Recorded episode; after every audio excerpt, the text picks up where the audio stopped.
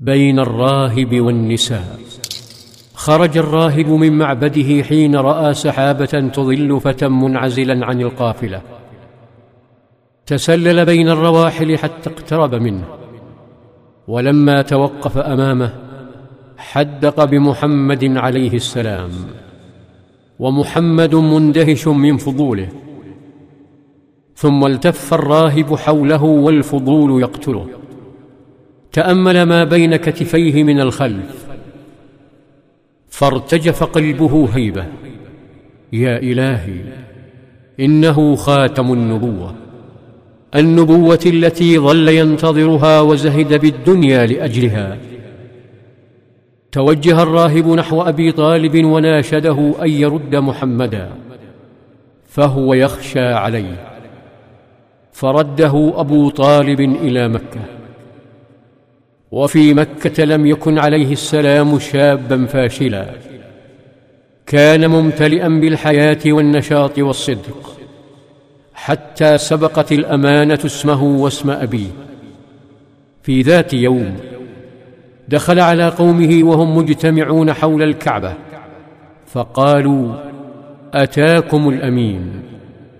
الأمين في تجارته وبيعه وشرائه. ممارسته لمهنة الأنبياء فما من نبي إلا رعى الغنم. وقد كان يرعاها على قراريط لأهل مكة.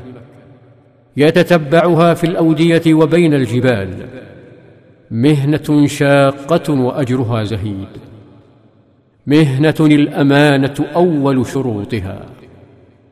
وفي المساء يأخذها إلى أبيات أهلها. وفي المساء يعود إلى أعمامه وأصحابه حيث تحلو الحكايات ويحلو السمر. فالجاهلية مجتمع شعر وخمر وسهر وهو يخالط الشباب ويسمع بمغامراتهم. مغامرات ليست عيبا ولا محرمة عند قريش والجاهلية لكنه عليه السلام لا يقارفها. تمر بخاطره مرور سحاب الصيف. يمر ولا يمطر. يقول صلى الله عليه وسلم ما هممت بشيء مما كان أهل الجاهلية يهمون به إلا ليلتين. كلتاهما عصمني الله تعالى منهما. قلت ليلة لبعض فتيان مكة ونحن في رعاية غنم أهلنا أبصر لي غنمي حتى أدخل مكة فأسمر فيها كما يسمر الفتيان. فدخلت حتى إذا جئت أول دار من دور مكة سمعت عزفا بالغرابيل والمزامير. فقلت ما هذا؟ فقيل تزوج فلان فلانة.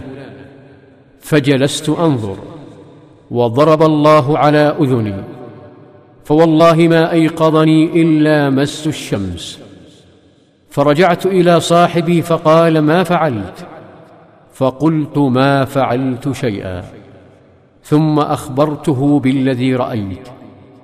وفي اليوم التالي كرر المحاولة فعصمه الله بالنوم حتى طلعت الشمس. بعدها يقول رجعت إلى صاحبي فقال ما فعلت؟ قلت لا شيء ثم أخبرته الخبر. فوالله ما هممت ولا عدت بعدها لشيء حتى أكرمني الله بنبوته. ترى هل غابت المرأة عن قلبه وحياته؟ الإجابة لدى امرأة هام به قلبها ورفرفت حوله روحها. تغمض عينيها على الأمل به وتفتحهما على رفض والدها له. فهل من طريق إلى محمد؟ هل من وسيلة تقنع هذا الشيخ؟ علها تحظى بفارس أحلام فتيات مكة وسيد شبابها عليه السلام. في ظلال السيرة.